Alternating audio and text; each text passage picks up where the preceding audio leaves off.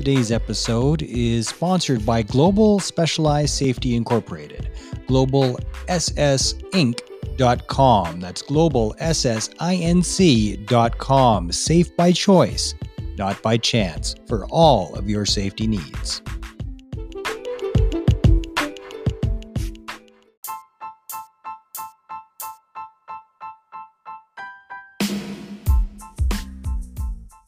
Operation Tango Romeo, we are on a mission to save lives and relieve pain by making help for PTS injuries easily accessible, with a vision of a world where the path to recovery is clear. I am your OPSO, Mark Meinke, and this is Operation Tango Romeo, the Trauma Recovery Podcast. And we're rolling in three, two, one. Cue music.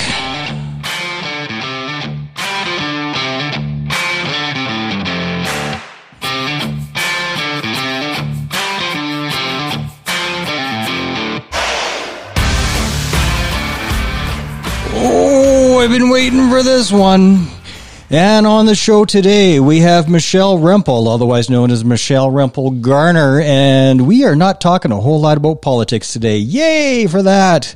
Oh, Religion and God. politics, it's always a good fight if when you bring it up. And unfortunately, COVID and politics are one and the same nowadays. Mm-hmm. But uh, Michelle, I'm going to start you off with a tough question, though. Ooh, I'm sorry about this in advance. I'm sure you'll forgive me, though. So you and I met on the Rolling Barrage. That was mm-hmm. pretty cool. And you know what we do here on this show, so I'm just going to jump right into it. You live with an injured veteran. I do. Well, during normal times, right now we're separated by several layers of quarantine hotels in the American border. So, Good but yes, my husband's an American veteran. All right. So my first question is what have you learned about living with a veteran who has been injured by PTSD? What have you learned so far about that?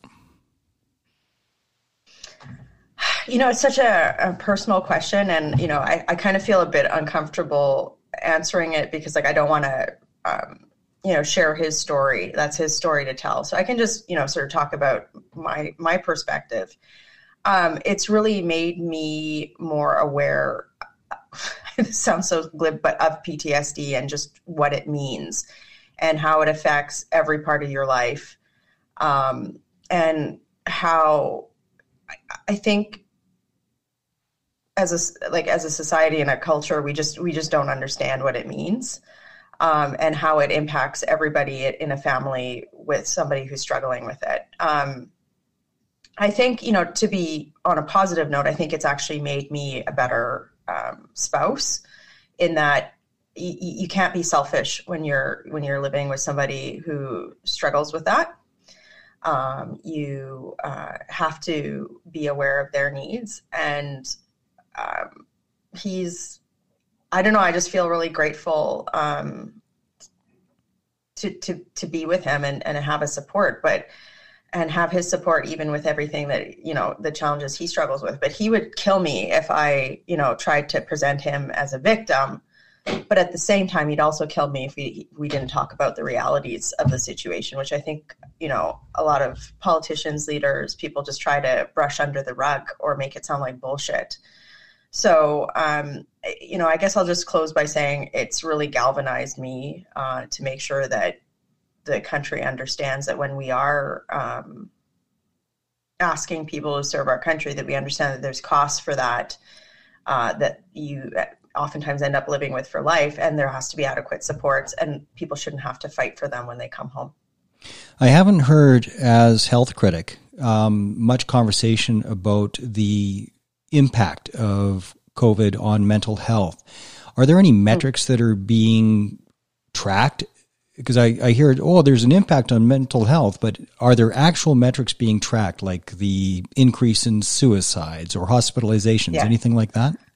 It's a great question. Um, I, when I put forward a motion at the health committee um, as soon as I became health critic in the fall to study um, a variety of impacts of COVID. Uh, and one of the first things that we studied was mental health impacts, but the data was like very patchwork and scarce. We'll be looking at this for 20 years to come. But I have pushed for some data and metrics. Um, uh, I, I, used a procedural tool called an order paper question, which is, allows a member of parliament to get data that um, you know, like members of the public or journalists wouldn't necessarily have access to. And um, we did get da- uh, suicide uh, data uh, from across Canada from sort of the first six months of the pandemic. Sharp increase there, uh, sharp increase in addictions, particularly opioid addictions and death um, sharp increase in domestic violence rates as well. So you know, but, but again, I think what you're you're talking about is so important um, because. And this is why I moved a motion in the House of Commons uh, with the Conservative Party a few weeks ago, which was rejected by every other party, that the federal government needs to start um, putting together like this is pretty mild, but we need a plan to end lockdowns safely and permanently because like this is um, you know even just with my own like story I, and I, i'm in a position of privilege like this is impacting everybody's mental health. And i think the thought you know this week of, of more lockdowns being floated it's just it's too much for a lot of people and uh, there aren't adequate supports when we ask about this in the house like the mental health crisis that's happening the response that we get is oh please go to this website and it's like well yeah, that's not good enough. So we'll just keep fighting on that one. I have actual training in interrogation and torture techniques, uh, how to survive them and also how to implement them. And what is happening right now, where there's a glimmer of hope, oh, it's going to get better, it's going to get better, then the hope is pulled away, is one of those techniques. It is used on prisoners of war. And yet here we are as a general public and the exact same thing is happening to us. Is that even being considered by our government when uh, they have unclear messages and unfirm timelines?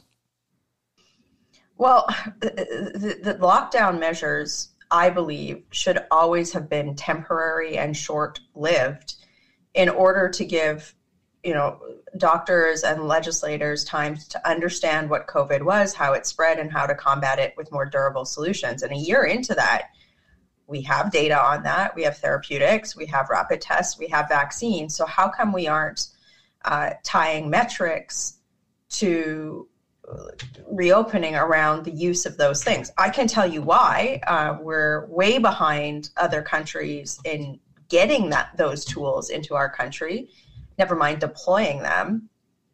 Um, and and also, you know, our, our healthcare system in Canada, something that nobody wants to talk about because it is provincial jurisdiction in many areas. It doesn't allow for adequate data sharing. So, you know, I'm like when I ask basic questions like, okay, well, uh, what data do you have that shows that a quarantine hotel is going to uh, prevent the spread of COVID better than sending somebody directly to their home with, you know, post arrival testing. It's like, well, that doesn't exist. And you know, the, the, liberals like what they always try and do is say like oh well you know we need to have a science-based approach but there's no science at this point like we're, there's a lot of decisions being made on restrictions where we just don't have uh, certainly at the federal level on the border specifically the, the data is not there and i think you know we need to we need to move forward with the tools that we have at our at our disposal. To, so to your point, it, that hope isn't just always taken away. I don't think any Canadian right now has a clear bead on when this is going to end, and there's no reason for that. There could be and should be a plan, and needs to be for the well-being of all of us. It's um, when you keep moving the goalposts and moving the goalposts, uh, you're going to see a direct result in suicides and business closures that cause suicides when you lose everything that you've owned. Um, most people that are not entrepreneurs, they don't understand the amount of work, life, blood, sweat, and tears, life savings, the the legacy that you're planning for your children, your pension is all wrapped up in the business that you have. It's your entire future. And and it's your legacy. And when you lose it through no fault of your own, it is absolutely devastating. Has the um, what is the government doing to protect small businesses right now? Well, I mean, like if I was a liberal, um, you know, I'd be sitting here telling you, like, oh, well, we've got these programs and supports. but really, what needs to be laid out is benchmarks and guidance from the federal government on reopening. And other countries have done this, like the UK has done this. The US has been out on this for over a month now. Um, so why can't we have nice things too? I, I mean, small business is, uh, I don't, you know, being a small business owner right now, I can't even imagine. And, you know, it's just the, um, the sort of arrogance of of some of these liberals like well we've got government supports for you. It's like think about that. It's like as a business owner you don't want to be told that there's you know you, you want to know when you can have the dignity of work back when you can have certainty in reopening. Like i think about um, I, have I've met with some fitness trainers, for example, in my riding. They own a, a few gym owners, and they're like, "Well, we're going under. Like, you can't just keep opening and closing us. Imagine owning a restaurant, like a small family restaurant right now. Like it's just, uh, it's impossible. Um, never mind tourism, you know, air, airlines, all the bigger businesses. But I, I, mean, just to bring it home again, like the other thing is, uh, like, you have to understand this in the individual human cost too. And I mean, even just speaking to my own, again, I'll say I'm in a position of privilege, but like my husband you know, my husband did multiple tours. Uh, you know, he's got a 100% disabled rating with the US Army. Um, he can't sit in a quarantine hotel for two weeks. Like, like, like, do you, like, he, he will, you know, like, he will sit in in quarantine for two weeks to be you know to have the opportunity to be with me and comply with everything. But like do you know what that does to him? Like like to, to, to be like and, and like, look, we all want to support um, public health measures and do our part, um, but but like, like at some point we've got to start saying, how do we move forward using these tools? And just understand that um, there's a lot of people who are really suffering right now, and it's almost like it's just not that suffering is not being paid attention to in any way, shape, or form. Like it's just not even being acknowledged. Is there any government response whatsoever to support mental health as it relates to COVID? Not enough. Um, I, I, think step one is like you're so right in saying like we've got to have hope. There needs to be some end in sight, like some benchmarks, right? Um, that needs to be there first and foremost. Hope does a world of good. Um, but then beyond that, this is why um, our party has, you know, we started to lay out some of the pillars for an eventual election campaign, whenever that might be. Um, again, this that will be of Trudeau's making. It's not something that we're ad, advoc- or actively agitating for. Um, but one of the big pillars is is a like an incredibly different and beefed up national system of support for mental health. Um, but like as it relates to the pandemic, like yes, we need to put more services in, in place. Of course, there's some. You and I could talk about this for three hours. What we need to do, but easily hope hope hope needs to be there, and I think that's what I'm going to stay on for today because. Like, I mean, it's like even again, like I'd like I'd like to see my. I haven't seen my stepkids since, you know, late spring last year. My my you know my mother in law has stage four breast cancer, and I haven't seen her since late last year. My parents are aged. I can't. I haven't seen them since late spring last year. I just or longer than that, and um, it's really hard. It's hard being alone and not being with my spouse. So I, I just I want I want hope. Um, and I, I, and I again I'm in a position of privilege. I, everybody in this country deserves hope, and we uh, the, you know the federal government is in a position to to do that. In a more general sense, how is our healthcare system when it comes to mental health? Well, um, I, I, think uh, well, how could we put it mildly? It could use some improvement. I mean, there's just not at like. Could use a little not, polish yeah, I, I mean, like, I, first of all, you know, credit to, to, to people who are providing mental health services during the pandemic, um, and and and credit and honor to them.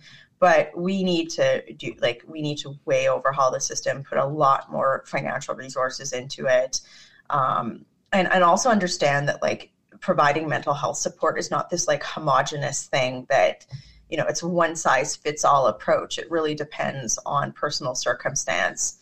And so we have to look at redesign and support uh, understanding the diversity of, of causes of mental health issues and then also understand that it's not just treating the symptoms it's also treating the cause. And there's a lot of issues you know there's the whole host of issues around veterans mental health. Um, you know you, you, look at poverty you look at um, racism gender issues different types of equality issues that lead to discriminatory behaviors um, sexual abuse all sorts of things that lead to mental health uh, concerns, anxiety. Um, this is like, even when we're talking about addiction, right? I think that there's often this sort of parochial uh, view of how to treat addiction, and um, you know, you, you need to meet people where we're at, where they're at, and the government should be looking at more of like a patient-centered approach rather than sort of this um, rigid, siloed system that's been around for so long that really doesn't reflect reality in terms of treatment. So obviously, you know, this uh, provincial jurisdiction is important, but the federal government does have a responsibility to provide resources and uh, and some guidance on on, on what's needed. Um, you know, somebody's mental health in Canada should be just as important as physical health, uh, and they're often you know strongly related. So um, if the pandemic didn't spur doesn't spur action on this I'm not sure what will, but we've committed to that. So you'll you can expect to see more from us on that for sure too. Are there any specific measures that you'd like to see taken when it comes to mental health? Well, what are some of the things you want to see from your perspective? Because I know you speak speak out about this a lot. Accessibility is the big one. Uh, right now, mental health supports are so insanely fractured. Uh, I had no mm. idea how big this world was until I started this show. And what I'm finding is that there's a zillion little mon poppers like myself that are providing mental health supports. And they are not, there's no umbrella under which they can operate. So there's no one place that it aggregates all these different sources. And it's all volunteer, charity, nonprofit kind of resource uh, from uh, mental health, uh, PTSD resorts, not resorts, um, retreats. Um, mm. My podcast, which is an aggregate for different mental health uh, modalities. So bringing it together and finding a place uh, where somebody can go and have it in categories. If you're looking for a retreat, here here you go. Here's a list. If you're looking for a podcast here's a list. If you're looking for what uh, counseling or equine therapy here's a list. And that's something that should be provided because it doesn't really exist in a meaningful way right now. There's little bits and pieces here and there but that's it.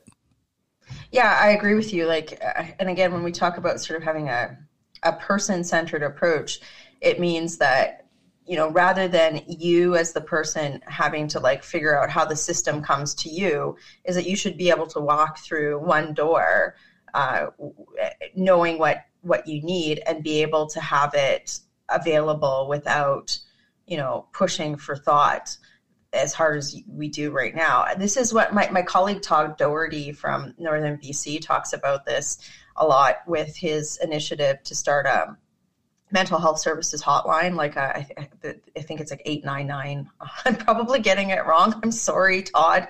Um, but but saying like look like when somebody's in crisis you know do you really think that they're going to sit there and google through a million different um, a million different services and then you know phone through five different hotlines? Like like it needs to be easy. It needs to be like you said, organized, but also understanding that there's a broad variety. So I, I love that theme of accessibility. I, but I also think, you know, accessibility carries into the concept of availability.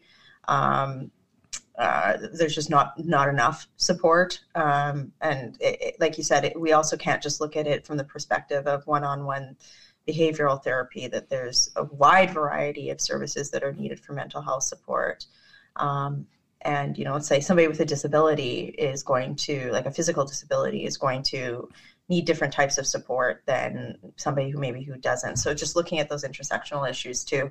So i know that we're giving this a lot of thought. Um, i've been in a lot of conversations about what we would present in terms of a platform but i was glad to see um, that platform like that pillar rolled out front and center um, at our convention a couple of weeks ago you, I mean, I would say this. Um, I, this really needs to be community driven and just an open invitation to anybody who's listening that if you do have ideas or needs or stories of you know what needs to be done uh, very much open to to listening to that and making sure that it makes it it makes its way into policy and we're at 20 minutes michelle it's a fa- fast 20, 20 minutes for sure, but thank you. I know, Mark. I just want to say, like, thank you so much for your patience with me. Um, my my life is not my own, and like yeah. trying to schedule.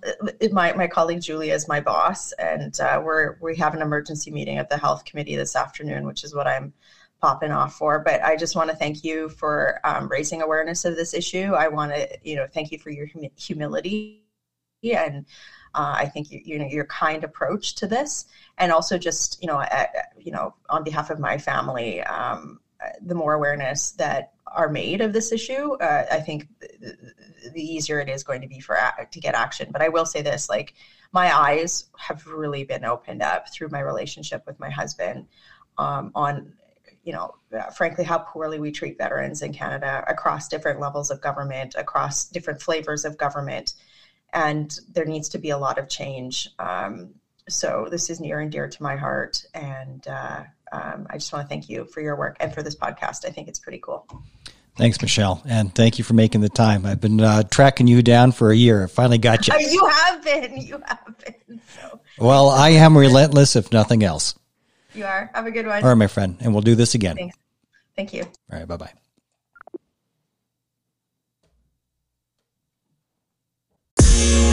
bye.